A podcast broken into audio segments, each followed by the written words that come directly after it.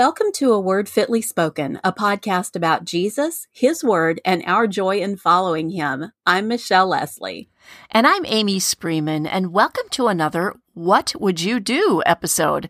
You know, it's been about 10 months since our last What Would You Do episode. So if you're a new listener or if you're a longtime listener who's just forgotten what this is all about, here's how it works. Uh, there was a reality TV show on ABC called What Would You Do? And the premise of that show is that they would uh, set up some sort of a weird, unexpected scenario in a public place, see how people react, and then interview some of those people about why they reacted the way they did.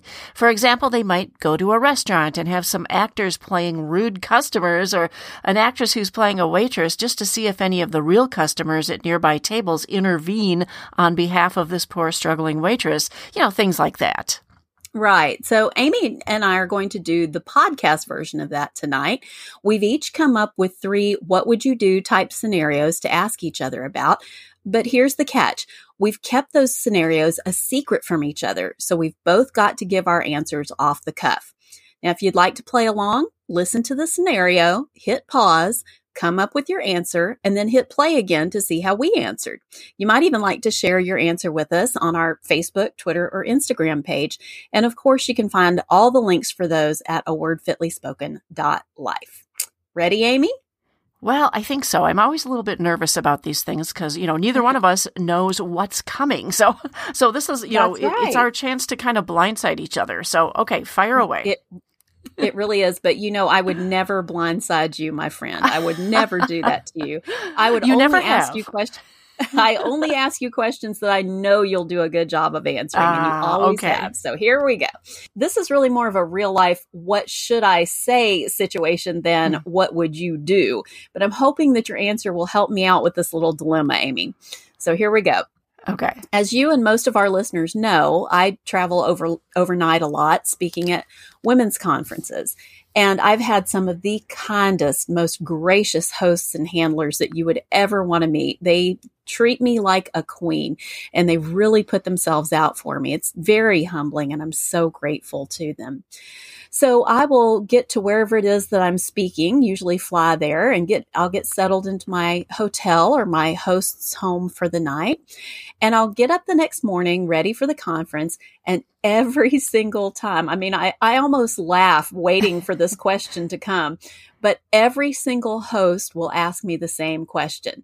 Can you guess what it is, Amy? I don't know. Get up, you get up that, that next morning, you get up that next morning and they always say, Did you sleep did well? you sleep well? Yes. Okay, I Did got you it. sleep Okay. Well, oh, thanks for that question, Michelle. On to the No, next no. one.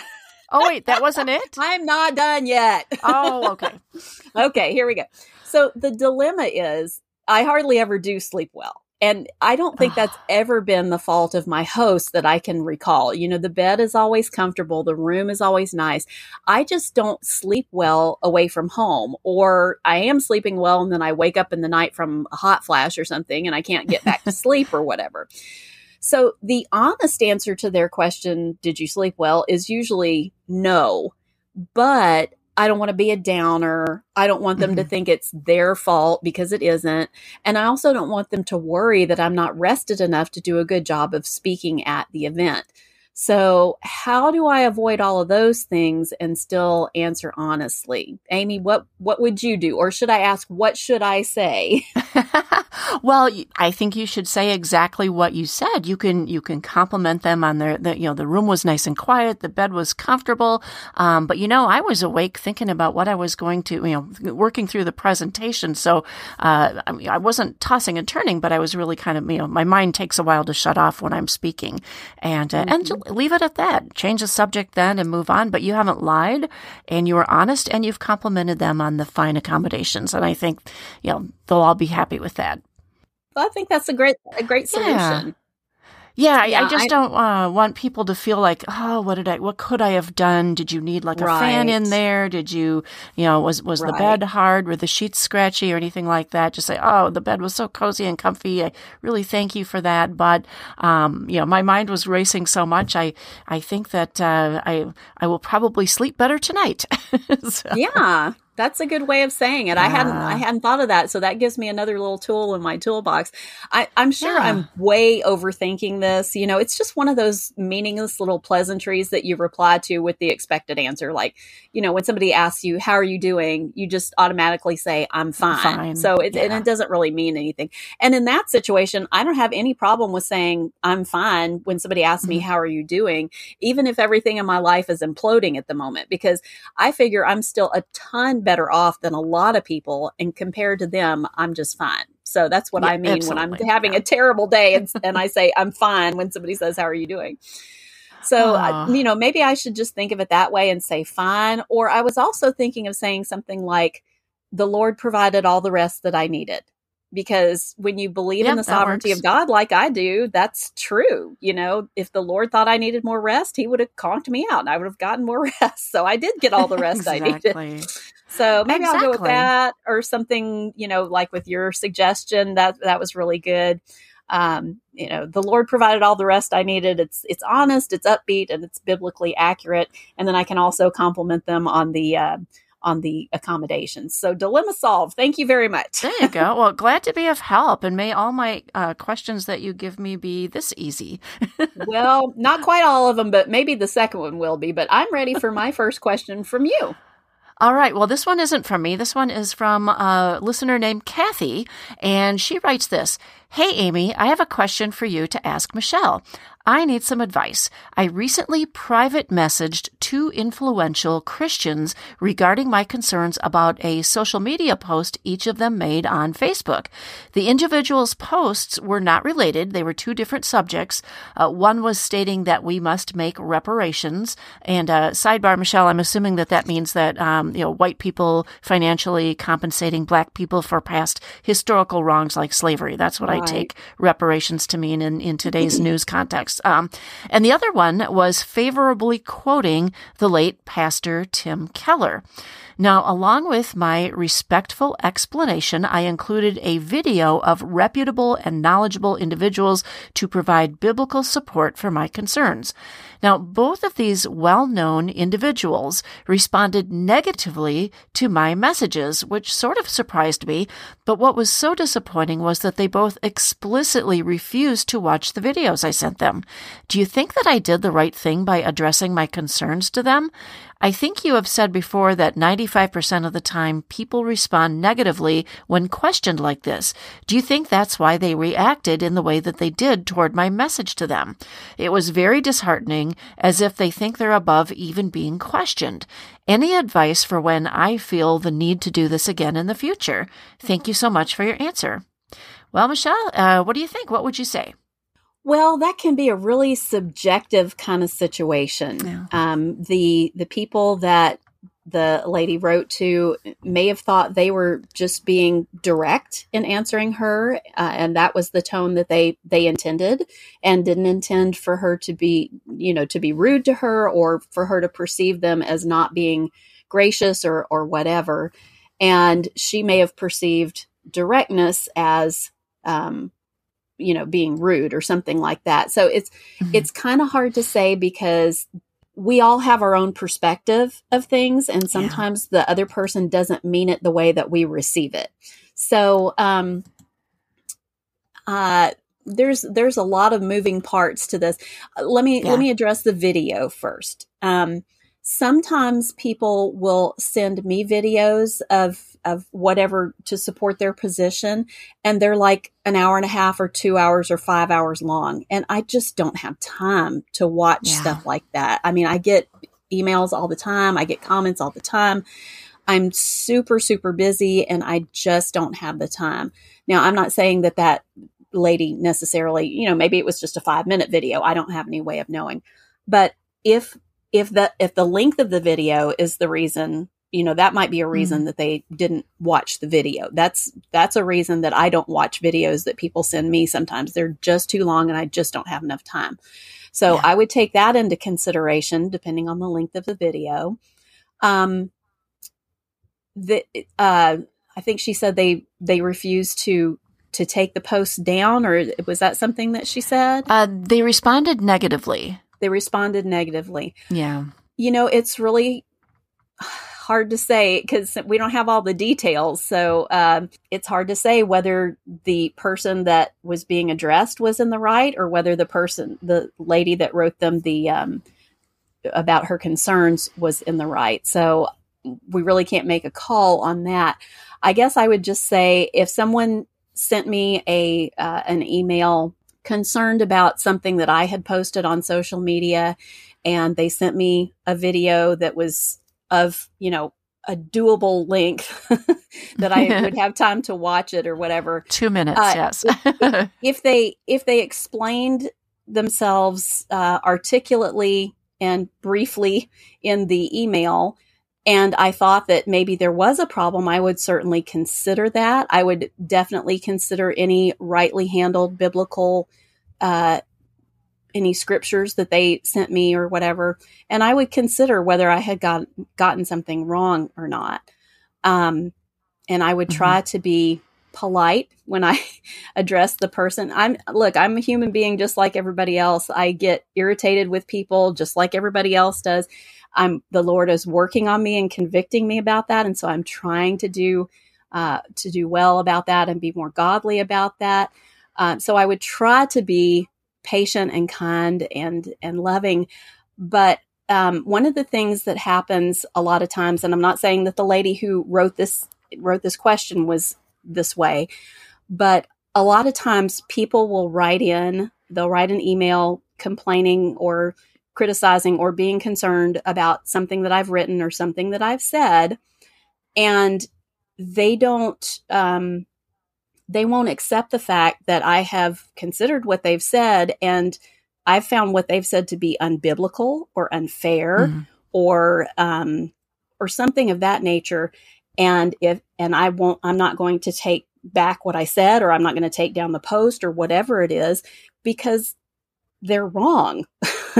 um, and and some people are not willing to consider the fact that maybe they're wrong, and they they feel like if you don't roll over and do what they want you to do, and again, not saying the lady that wrote the question was like this, but they they feel like if you don't knuckle under and do what what they want you to do, then you're you know you're just unteachable, you're stubborn, you're prideful, mm. you're whatever, and here you've considered everything that they've said and they're just not biblically correct.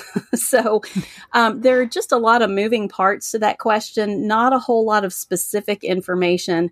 But if someone was was uh, addressing me that way, I would certainly take it into consideration um, and pray about it and act accordingly. Uh, if I mm-hmm. were the person writing in, I'm not sure which side she was asking for.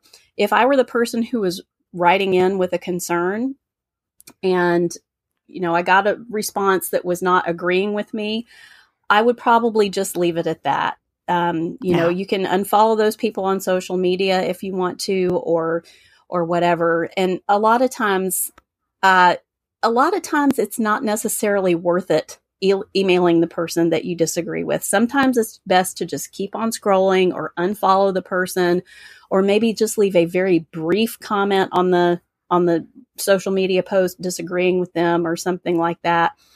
Um, but I wouldn't, uh, you know, I, I wouldn't use up a whole lot of my time emailing people like that. You can do much yeah. better to be serving your church, serving your family, doing something a little more constructive, which is not to say that you should never email somebody like that. I'm just saying make sure you do all things in a biblical balance and and that you're not getting so wrapped up in something that's going on on social media that you're neglecting other things that God has for you to do. So, uh, yeah, I hope I that like answer that. was satisfactory. well, and it's hard because it's a little vague on details, so uh, so we don't know how the question was asked or, or anything like that. But right. um, I, I, like how you brought up, you know, kind of focusing on on what is good. Um, it reminds me of that verse, I believe Titus, Titus 3, uh, where it says that, you know, we warn a divisive person once and yes. then uh, warn them a second time. And then after that, have nothing to do with them. And I know that in this context, um, you know, when you're, when you're contending or trying to, uh, we have to remember who are the divisive people. And right. that's those who bring false doctrine, um, to, to fall or false teachings, you know, that kind of thing. Not the person who lovingly exhorts that person, right. but, Um, but it's a good idea to focus on that lovingly part because we don't. We also don't know how she asked the question. It might have been just loving as could be. Um, but but I also like how she said, uh, you know, ninety five percent of the time. I've heard you say that most of the time, um, you know, people get very defensive and they uh, they react negatively, and and yeah. that is true, um, especially when you're talking about people who are major influencers. Some of them are, are pastors who have a huge huge right. platform and they're they're on social media all the time, and um, you disagree with something they say, and if you approach them privately, like she did, and that was nice that she did it privately. Yes um, you know, oftentimes they are quick to defend themselves because they don't want to consider that they may have a blind spot. And right. maybe they're quick to defend this false teacher because they don't want to believe that this person that they admire is not who they thought. So, right. um, and, and, she said that she sent her uh, message privately. You know, that's, that's really usually more effective. Yeah. Um, it is kinder that way. It allows the person to save face and not be embarrassed and maybe even correct any errors that they might be making. Um, I, I, would just add for people who don't know, listeners, if you don't know why Tim Keller was problematic, you know, sharing a, a tweet or a, I guess, Facebook post from him, um, I'm going to share some links about his involvement with mysticism and progressivism in the show notes. Uh, we don't need to go into that too deeply right now, but as far as the Christian social media influencer who posted that we should be obligated to make reparations, that's a really strange take, yeah. you know, one that I certainly don't agree with. But and how did that even work? you know, um, it is a very liberal idea to say the least, and and one that really has no basis in scripture. But um, but our question was really more about should I be sharing videos that back up my concerns when these mm-hmm. things come up in the future? Uh, yeah, yeah, sure. As long as like take into consideration what Michelle just said about, um, you know, the length. You know, don't make people sit through a, a whole five hour diatribe of you know things. Um, it is helpful to do that, um, and, and, also uh, for them if they decide to investigate it later, even if they do respond negatively, they'll have something they can look back on. Maybe um, it's also helpful though to be brief and share scripture with them. Just say, mm-hmm. you know, I have some concerns. I'll put this video link in here, but I also want to share the scripture, and this is where I'm coming from.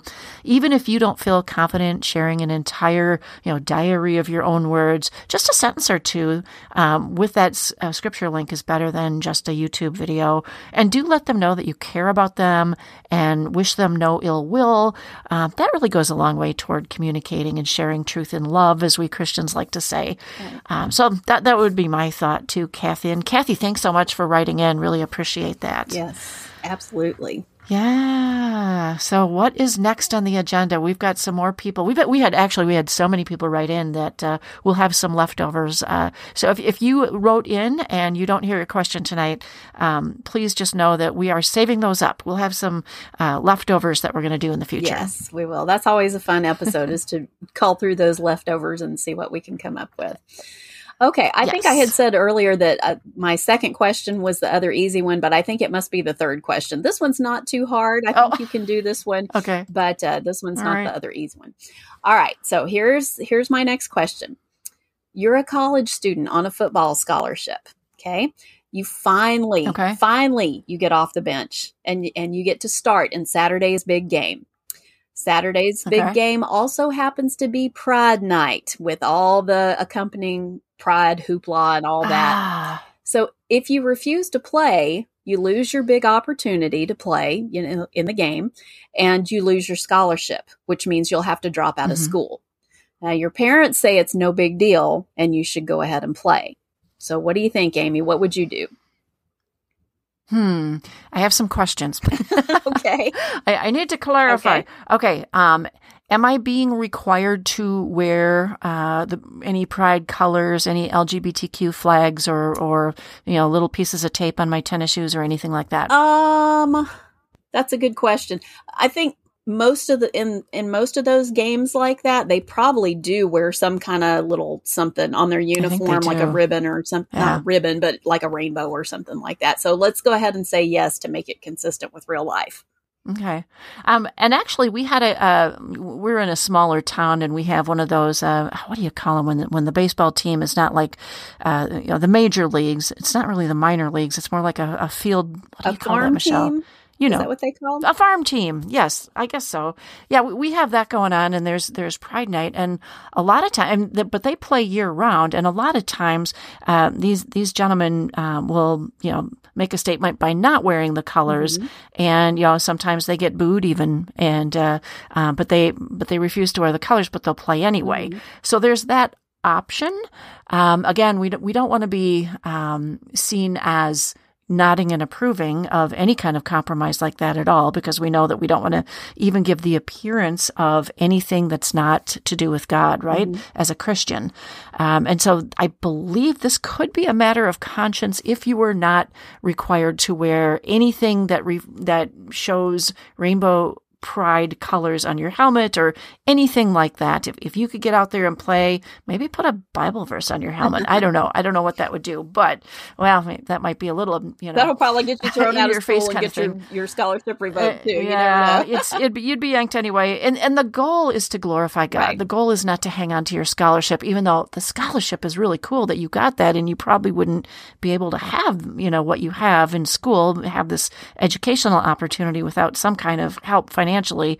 However, that is just a blip in the radar in eternity. And if you are required to compromise in any way, and and you have to choose between that and glorifying God. I mean, the the what would you do question becomes rather easy yeah. then, because in light of eternity, you always want to glorify God. You you don't ever want to compromise. Um, you know, if if it was something where you know half the team wasn't going to wear the pride colors, and it was just one of those things they did in the stands, um, you know, it, you know, a lot of people that come to those things aren't necessarily there for the pride stuff. They just want the hot dog and they want to watch their team play. So again, um, it's a matter of conscience until and unless it becomes a, a, thing where you're actually compromising. So never ever compromise on the word of God, never give the appearance of evil. But if there's a way to not take part in some of those things, um, you, you really have to use your best judgment and pray, pray, pray for wisdom. And if there's any way that you can glorify God in what you're doing by witnessing that night in any way, um, that would be that would be one way, I guess. What do you think, Michelle? How would you have answered that question? Well, I agree with everything that you said, obviously, but uh, you know, I would like to think that at that age, I would trust the Lord completely and refuse to play. And I had not thought of the yeah. the issue of the not wearing the colors or anything like that, but just on the, uh, you know, on the the basis of the other information. Um, but I remember what I was like at 18, 19, 20, you know, mm-hmm. very much a people pleaser, especially with authority figures like my parents and my coaches. Maybe if I had been a boy yeah. and a football player, I would have been a little more assertive. But I think Michelle at that age would probably have trusted her parents and coach and, and would have done what they said. Um, you know, I'm just mm-hmm. being transparent. It's it's what would you do, not what should yeah. you do. you should do what Amy what said. What did you do? Yeah. yeah. You should do what Amy said. You should not do what I said and knuckle under like that. You should be think for yourself and think biblically, um, and make sure that if you're yeah. obeying authorities, that they are not uh, telling you to do something that contradicts God's word or something like that. So, I yeah, I think I would not done what I should have done probably. Yeah, well, I can say that about many of the things that I did in my uh, 19s and 20s too. So. Yeah. but I, I, will say too that there are a lot of players who um, who are Christians who never would have imagined that these situations could come right. up, and yet here in the past five, ten years or so, here we are and and more and more this is going to happen whether it's on you know a, a playing field or in school or in in anything um, these these situations are going to come up and we we need to think ahead we, we need do. to this is a great opportunity to to tell our listeners think ahead because um, things that you don't imagine will happen now situations that you don't even think could happen probably will yeah. and you just have to be prepared to you know give an answer for the hope that you have in Christ and be prepared to walk worthy and be prepared to leave and walk away from what seems to be neat opportunities. So, I, and a lot of Christian uh, athletes have gotten in trouble for doing just that. So, yeah, they're in good company. Yes, yeah, that's an excellent point, Amy. And don't compromise on on being obedient to God. You know, you, we're going to end up having to put our money where our mouth is. Do we really believe that God will take care of us or not?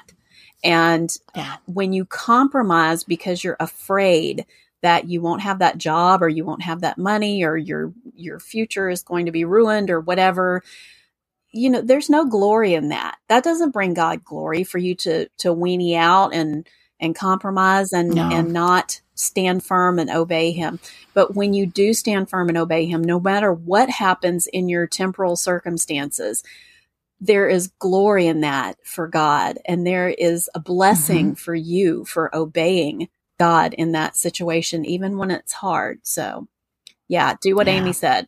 All right, oh. Amy, I oh. am ready for my next question. What's the scenario? All right, this next question.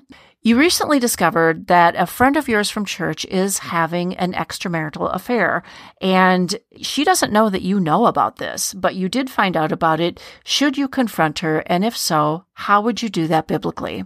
Michelle, what do you think? Gosh that is a rough situation. Okay well you've got you've got to confront her about it. You, there's just no two ways about it. Um, you need to go to matthew 18 yes. 15 through 20 and study the steps of church discipline because that's what did you say she's in the same church with you? Same church and same a friend. Church. okay. Yeah. Same church and a friend. Okay. Um so yeah so you've got to go to matthew 18 study that passage, verse, verses 15 through 20, really well because that's the passage on um, church discipline. And you've got to go to her and say, Hey, I, I know you're doing this. I saw you, or I heard you on the phone, or whatever the case may be. Um, if I would say, if you just like heard this from somebody else, it's hearsay. Uh, maybe approach it a little mm-hmm. bit differently because sometimes there are rumors and sometimes people get their signals crossed and they think they saw something and they didn't really see it or whatever. So just um, if you don't know for sure, I would just say, hey, this is what I'm hearing. Is this true or whatever? But if yeah. you know for sure, say, you know, I, I know that you're doing this and you need to repent. You need to stop doing this. You need to confess to your husband. Um, the two of you probably need to go in and make up an appointment with the pastor and get some pastoral counseling. Um, but you need to repent. And yeah. then Matthew 18 would tell us that if she doesn't, you know, you might give her a couple of days and check back in with her or whatever. And if she has not repented or if she digs her heels in, then the next thing to do is to take one or two other people with you, maybe some some godly older women that she respects, or maybe you bring your pastor in on it then and uh, and talk to her about it again. And that's the second step. And hopefully she will repent at that point. If she doesn't, if she digs her heels in again, the next thing you do, you know, th- at that point, it's kind of in the pastor's hands since she's a member of the church. Um, he would need to decide what to do. But the third step is to bring this issue before the church and, re- you know, really hope that she would yeah. repent at that point.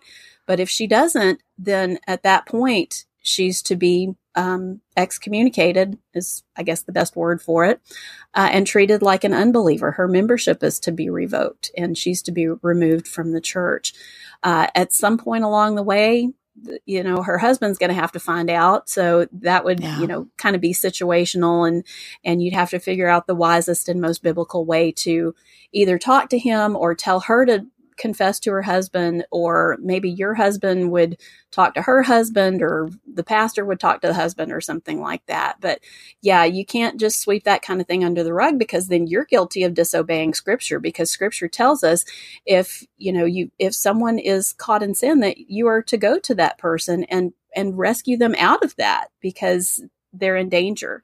And so that it would be my answer. What would you do in that situation, Amy?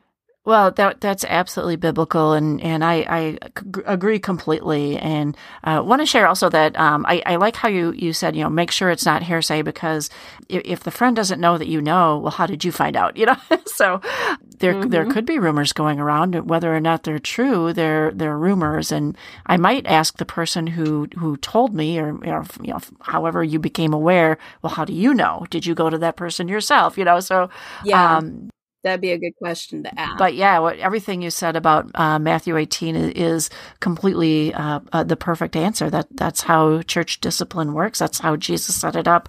And uh, thankfully, as as women of God, you know, and and if this is our friend, um, we can be that initial, you know, part one of Matthew 18 and, and bring our concerns to this sister in Christ. We hope and we pray that she'll repent right then and there. Right. Sometimes just being caught is uh, is the thing that that slaps you in the face and says, "Oh my goodness, I'm really sinning."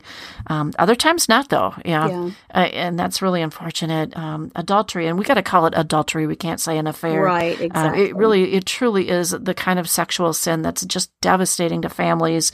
It um, it's the ultimate betrayal and, and the poor spouse, you yes. know, was probably blindsided. So, um, but, but yes, as, as women of God, I, I was going to kind of go down this path and then my train derailed. But, but as women, we can certainly, you know, after step one and step two, step aside because mm-hmm. then by then it's in the the hands of the elders and the church and then right. they're the ones that determine what happens after that um, we don't have to worry about being in charge of any kind of discipline our, our job is done we we went to her we exhorted her we maybe brought our husband or another friend to come alongside and pray and and um, continue to exhort and that's that's where our responsibility ends, except that we want to be there to support uh, our our friends. Her, her, if she has children, if uh, you know the husband, um, there's going to be a lot of hurting people, and that's where the church needs to come together.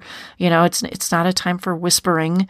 Um, but I appreciate the the listener who sent that one in. Thank you yeah, for doing that. That's a good scenario for what would you do for sure. yes, it is. All right, so here's our last scenario. All right.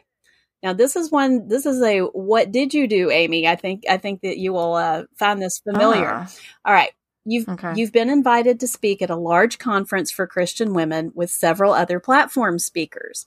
You've always wanted mm-hmm. to speak at this conference. It's on your ministry bucket list, so to speak.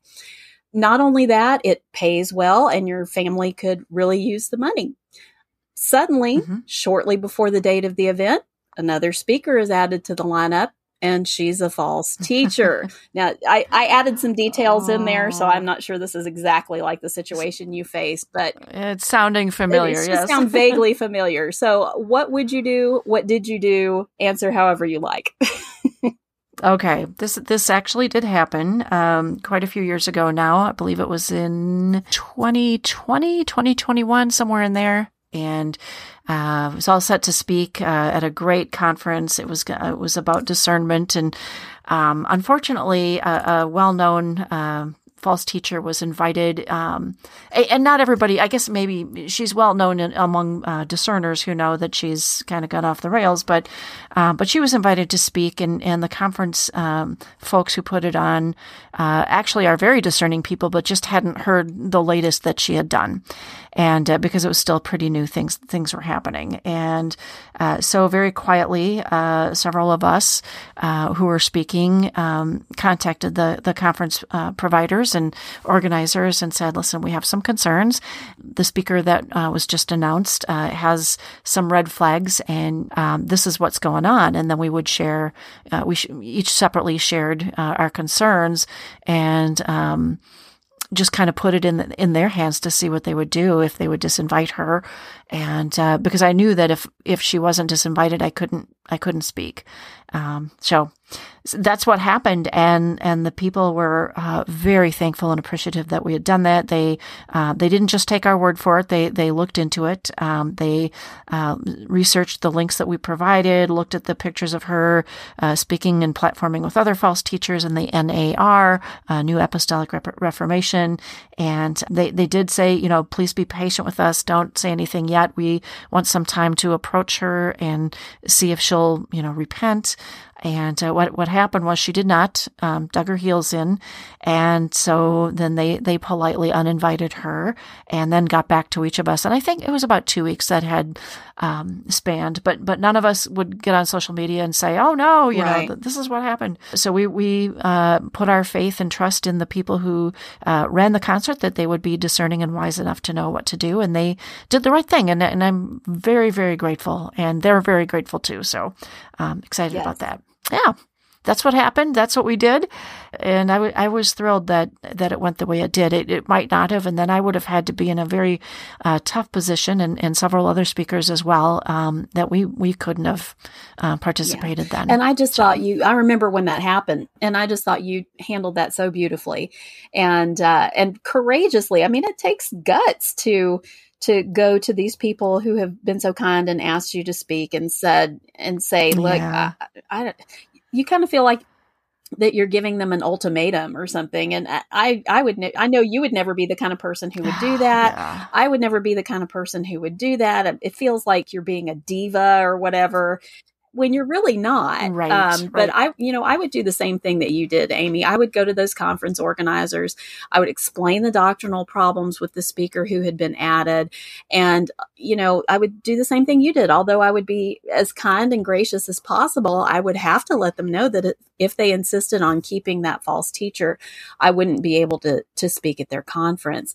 And also, if they insisted on keeping the false teacher, then speaking at that conference would no longer be on my bucket list because I just don't have any use for an organization that calls itself Christian and yet sides with a false teacher mm-hmm. over the word of God and over the clear evidence that this person is violating over and over and over again the word of God. I'm I'm just ashamed of organizations yeah. like that. Second John 9 11 says that whoever gives even gives a greeting to a false teacher takes part in his wicked works. So how much more wicked is it to platform yeah. him as a trustworthy teacher at a Christian conference? I mean, that's evil. And then Romans 16, 17 tells us yeah. to watch out for those who cause divisions and create obstacles contrary to the doctrine that we've been taught. Avoid them for such persons do not serve our Lord Christ, yeah. but their own appetites. And by smooth talk and flattery, they deceive the hearts of the naive. I mean, do we want to encourage and help them to do that? And then Second Corinthians 6, starting at verse 14, says, do not be unequally yoked with unbelievers. For what partnership has righteousness with lawlessness? Or what fellowship has light with darkness? What accord has Christ with Belial? Or what portion does a believer share with an unbeliever? What agreement has the temple of God with idols? For we are the temple of the living God. Therefore, go out from their midst and be separate from them, says the Lord. God's word says that we are to have nothing to do with false teachers, and obeying him is exponentially more important than the, the, the, recognition of speaking at a big conference or any amount of money or keeping a commitment to conference organizers who've betrayed you, but more importantly, have betrayed God yeah. in siding with a false teacher. You know, the same basic scenario happened to Alistair Begg a few years ago. I think it was 2019. He was one of the platform speakers at mm-hmm. Baylor University's Truett Seminary um, National Preaching Conference. And I'm not sure of the exact sequence of the invitations to the speakers, but Tony Evans was another one of the speakers that, you know, somebody we would not recommend. Mm, and then yeah. as well as two women speaking to men at a preaching conference and one of those women was Beth Moore. Mm. And I remember, you know, when this happened, his followers absolutely went berserk when they found out and they sent him all kinds of comments and messages and asked him, you know, to step down and not speak. And his response was that when he agreed to speak, he didn't know that Beth Moore was one of the other speakers. I don't know if he knew about Tony Evans and the other woman or not, mm-hmm. but anyway, he said that he felt like he had made a commitment. And so he went ahead and spoke. And listeners, I know a lot of y'all like mm-hmm. Alistair Begg, and he's a brother in Christ. He's a great guy, I'm sure. But he blew it on that one. He really should have been true to God's word above all yeah. else. What kind of example did he set by sharing the stage with false teachers and women preaching to men at a preaching conference? I mean, but what an impact mm. could he have had by refusing to speak and publicly explaining why, nicely and graciously, but publicly explaining why. Yeah. What a bold and beautiful and biblical statement that would have made. He just, he missed a huge opportunity there. So, yeah, Amy, I totally agree with you. Yeah. I, I was so glad that you handled that situation the way that you did. It was fantastic. Um, example to me um, the there's a question on I, I have a mm-hmm. form when people want to invite me to speak somewhere and there's a question on there that was a direct result of the way that you handled that situation it's, it's it asks if i'm going to be the only speaker at the event and if not who are the other speakers going to be and what are their websites so i can check them out so that is excellent. And, you know, I, I just want to say, too, that um, there was one thing that made it even harder uh, for all of us who were scheduled to speak. And uh, that was that uh, right in the middle of this, as we were waiting uh, for the conference organizers to, uh, you know, go through their process, as we said we would do, uh, another um, I guess, so called discernment ministry. Mm-hmm. I don't mm-hmm. know if you remember this, Michelle, uh, decided to go public and, and they found out that uh, this speaker and they, they put a, a, picture of this, this false teacher next to the rest of us and said, how can these people yeah. call themselves discerning? And then he named me. Yeah. How can Amy Spreeman call herself a discernment person? And she, he said something like, mm-hmm. I was a disgrace to discernment everywhere. It was, he said some that. really horrible things about me. And it was, it was, yeah, it was so hard for me to to keep my mouth shut. Um, well, I did say what the same thing Alistair Begg said. I said I didn't know this person was speaking when I agreed to do it, but we're I'm but just wait, you know. And I didn't say anything else. Right. That was the hard part. I, I wanted yes. to, of course, avenge myself and say, you know, make sure that everybody knew, but I I, I couldn't do that. I I promised the people that I would not, you know cause any problems. I I didn't want a public dust up at all because I wanted to make sure that um, they had right. time to do what they needed to do, and that that was really hard. Uh, and and he had a lot of people agreeing with with him that uh, that I was just this this really dumb person who you know couldn't discern her way out of a paper bag. I think was one of that the comments I read. But yeah, um, but you know what? Yeah, it, it was hard, but but I knew the truth. I knew the truth was that uh, you know behind the scenes there were other moving pieces going on, and uh, yeah, we just had to stay faithful and and yeah. let the process work and, out. You know, it's so hard to be misrepresented like that when when you know what the truth is and other yeah. people don't know the whole story or they're making up lies about you or whatever and I just always, I always think back to Jesus when he was on trial and they were, they were making false accusations yes. against him. They were misrepresenting him and he, he just withstood all that. I just stand in awe of him being able to stand there and handle that in a godly way mm because I know I wouldn't have. I would have yelled back at people. Yeah. I would have explained myself, you know, but a lot of the, a lot of that time he just kept his mouth shut and let them say whatever they want to say. And so I think think you followed his example so well yeah. in that. And I just I just wanted to share oh. that because it was such a good example to me and I know it's a good example to our listeners as well. So all righty, I am Thanks. ready for my last scenario. What would I do? Let's find out. this is really fun. This actually came from a listener, a man uh, who I, well, I don't even know if he's a listener. He just sent uh, this message okay. for you, Michelle. Ooh, let's see. he says this. You're going to probably laugh. You're probably going to laugh. He says, Hey, if your husband says, I don't want you to use the phone after 7 p.m., does the wife have to do it? Short and sweet, Steve. Thanks for asking. Uh, All right, Michelle, go oh, for it. Oh, that is just fraught with so many questions. Um, I would say, I generally speaking, if your husband asks you to do something so simple as that, why would you not do it? I mean, he must have some kind right. of unless he's a crazy person he must have some kind of reasonable explanation for why he doesn't want you to do that like he wants you to spend more time with the family instead of yakking on the phone or he wants you to get the dishes done instead of leaving, leaving yeah. them in the sink overnight while you're yakking on the phone um, he needs you to handle you know take care of the kids or he needs you to be quiet because he gets up at three in the morning and he needs his sleep or hmm. whatever mm. um, yeah, I would say if your husband yeah. asks you not to talk on the phone after seven o'clock for some reasonable, non crazy explanation like that, yeah, why would you not do that? Because if if you had some little thing like that that you had a very good reason for asking your husband not to do, you would want him to lay down that that right so-called right of his to to do that for you wouldn't you? And we're supposed to mm-hmm. to treat other people the way that we want to be treated especially in marriage. Now husbands uh, not that i want to be telling you what to do or anything like that but um I would just say Uh, let me put it this way. We should all examine our motives for asking other people to do things like that and yeah. just make sure that you know they're reasonable they're not selfish um, one of the things I recently memorized First Corinthians 13 and I have to go through First Corinthians 13 and confess every day all the sins uh, in that list. You know, I have not been patient. I have yeah. not been kind. I have not, you know, I have boasted and envied. I and one of the things on that list is love does not insist on its own way. That has been very convicting mm. to me, especially in my marriage. Am I insisting on my own way and especially, am I insisting on my own way unreasonably?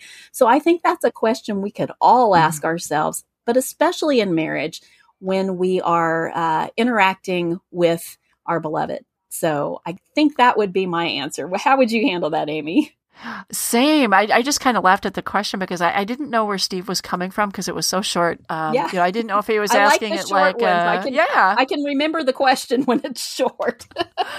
well, and, and, I, I don't know if he was asking, uh, you know, she has to mind me, right?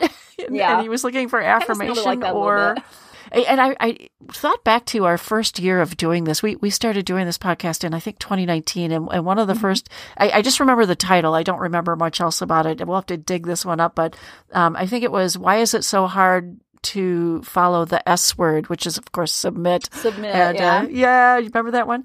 Uh, we'll have to we'll have to dig that out, dust it off, and, and post it for people. But uh, but yeah, we've done a few episodes on biblical submission and marriage, and um, I think there's a bigger issue going on with people who ask that question for both the husband and the wife. Like you said, you know, uh, let's say it's Mike and Sally. So Mike and Sally, Mike has just told uh, Sally that he wants you not to use your phone after seven o'clock. What do you say, Sally? What do you say?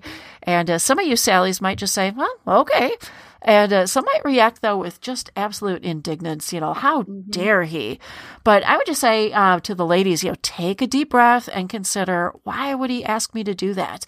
Um, maybe he communicated poorly, but am I on my phone too much? You know, do I? Yeah. Does he feel ignored, like you said, Michelle? Or are you neglecting your family or your time with him? Is your house in shambles? Uh, are you not coming to bed at a decent hour? Are you neglecting your right. prayer, your your Bible reading time? So ask him why. But you probably probably already know the answer if you have to ask that question. And uh, yeah, you know, and it's so funny. Our mothers never had this sort of distraction. This entire yeah. little computer, the entire world of friends and circles of strangers, all those recipes to browse through and video reels to scroll through. You know who I'm talking mm-hmm. about, right? Oh yeah, it's all at your fingertips, twenty four seven. Um, and any one of us can easily just get so caught up in the, the digital temptations. I know I have. I, I do mm-hmm. from time to time, you know, where, where did the time go? It used to be, you know, before the kids were born, it would be a novel. Pretty soon dinner would come around and it's like, oh, this book finally at the end and I didn't make dinner and I'm still yeah. not trusting. right. Uh, oops. yeah. But, um, you know, we, we need to be honest with ourselves and ask, you know, if, if our husband has to ask us to do that, ask him to forgive you, you know, consider yes. saying, Oh, honey, thank you for caring enough about me to ask, and I'll, I'll do you one better. I'll unplug at five or even six instead. Right. Um, and and then for the Mikes out there, yeah, husbands, I would just consider, you know, walking your wife through the reasons that you have this request. Let her know how concerned you are and that you want the best for her, and then lead by example.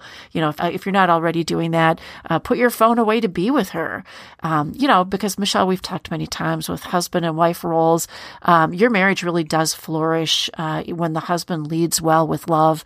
And it's not that you're the master and she's the slave, but you're bonded together in Christ and you're walking together. So, um, but I, I, just had to laugh at that question because it's so funny. It was a good one. I liked it. Short, sweet, I, and to the point. I knew you would. I knew you would. and and I just want to offer one more thing to our, our wives on in that situation. When he asks you, kindly and nicely to please not use your phone after seven o'clock. Don't lead with all of your questions about why. If you do, if you don't, like Amy said, maybe you should already know why he's asking yeah. you that. But if you don't, you're, and I, I'm speaking from personal experience. Don't lead with all of your questions why and all the reasons why you should not. Yeah. The first thing you should say is, yes, I will be glad to do that. I, look, I'm putting my phone down right now, and I, I would really like to know uh, if it would be helpful to it would be helpful to me if you would uh, help me to understand why you would like for me to do that, mm-hmm. and then let him explain it to you and and listen to him. Don't just be sitting there thinking again, personal experience speaking. Don't just be sitting there thinking of all the reasons why he's being unreasonable and you shouldn't have to put your phone away or whatever. Really listen to what he's saying because yeah. this could be helpful to you in your sanctification. It probably will be, you know, to to listen to him and and help have him explain to you what his concerns are um, that you may not even be aware of. So don't lead with all your questions why and all of your reasons why you shouldn't have to do that, but yeah. just immediately say yes and then, um, you know, seek information uh, as to why he might be asking you to do that. Oh, great. That's a, so. that's great advice. Yep. Yeah, and there's a whole world out there when you put your phone down and realize it's it's right in your own home. yeah, like absolutely. All the good stuff is right there. So yeah. That's right. well, and that's going to wrap things up for this episode of What Would You Do? But before we go, Allie, who listens to us on Apple Podcasts in the USA, was so kind to leave us a five star rating and an encouraging review. And she said, God has saved me out of New Age and then NAR beliefs, New Apostolic Reformation. I am so glad, so thankful for this podcast that has helped to bring clarity to the word and what it means to be a woman after God's heart. I have learned a lot and greatly look forward to each episode. Hope to meet you both in person someday to share my appreciation. Aw, that's so sweet. Thanks, Thank you Allie. so much, Allie. I hope we get to meet one day too. Yes. We are so grateful to God for using our small efforts here at A Word Fitly Spoken to help you in your walk with the Lord. Yeah, and thank you for taking the time to encourage us, Allie, with your comment. We also want to say thank you to Melanie, who became a monthly donor on Patreon. And thank you to all of our patrons over at Patreon who donate so faithfully every month. We appreciate you, and you really do help us defray the costs of uh, having a podcast like this. So if you'd like to become a patron or support us via PayPal, uh, just visit our website, a wordfitlyspoken.life, and click on the support tab. And while you're there, check out all our other resources, including the speaking tab. That's where you can find out how to book Michelle and me to speak at your next women's event. And until next time, what should you do? Well, you should find the answers to all life's questions in your Bible and walk worthy.